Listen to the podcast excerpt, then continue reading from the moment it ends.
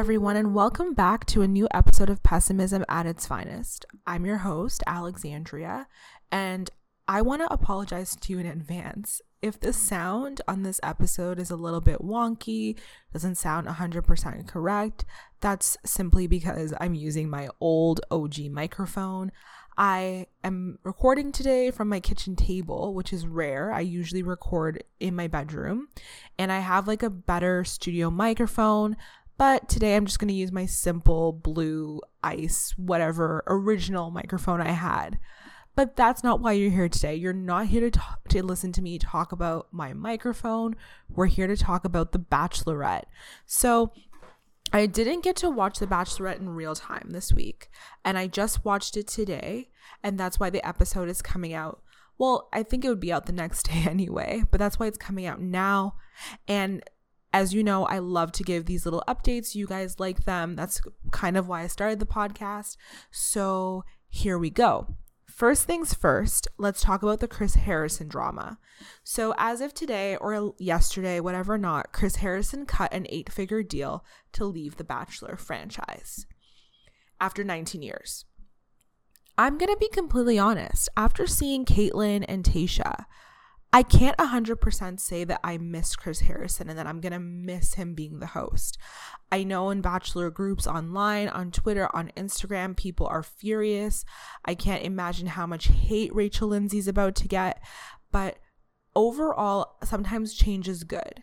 And while he was a fixture and he was consistent, maybe it's kind of good that he is, you know, taking a step back and we're going to have new talent come in and maybe having a new host every season or bi seasonally is going to give a different flavor or flair to the franchise and to the show.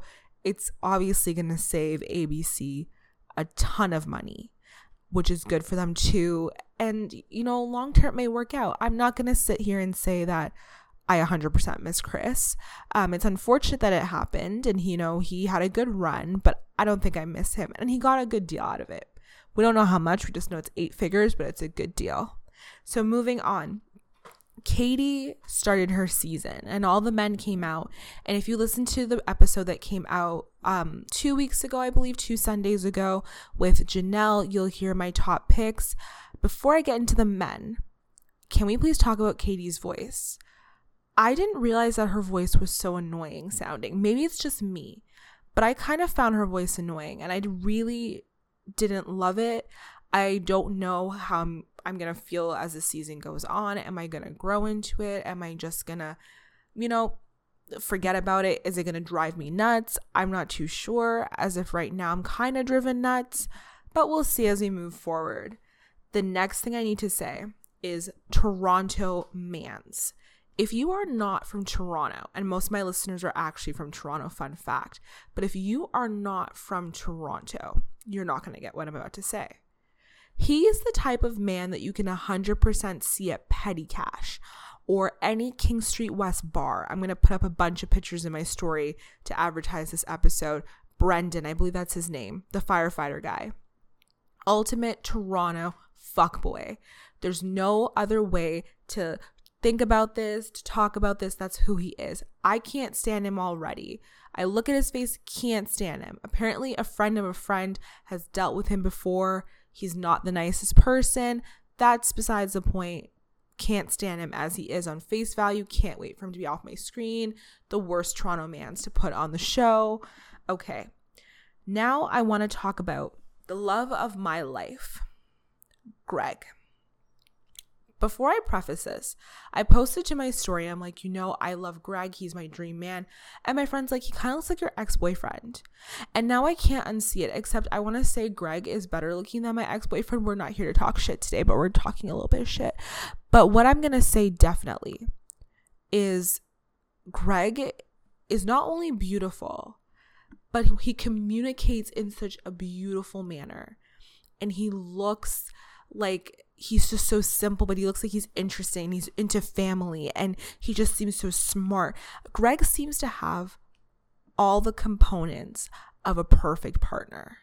Maybe not a perfect partner, but like a dream partner. Like, you know, when you think about your dream car and the way you want to accessorize it, that is how I think about Greg. Do you know what I mean? So, the fact that Greg got the first impression rose really didn't shock me. He kind of brought it all to the table.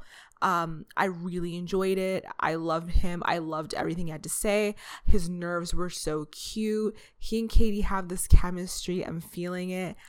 I'm really excited to see Greg grow this season. But if Greg fucks up in any way and becomes unflawless, have a panic attack, I don't think I'm going to know what to do because I need Greg to stay perfect for the remainder of the season so that I don't feel sad, I don't feel discouraged or anything.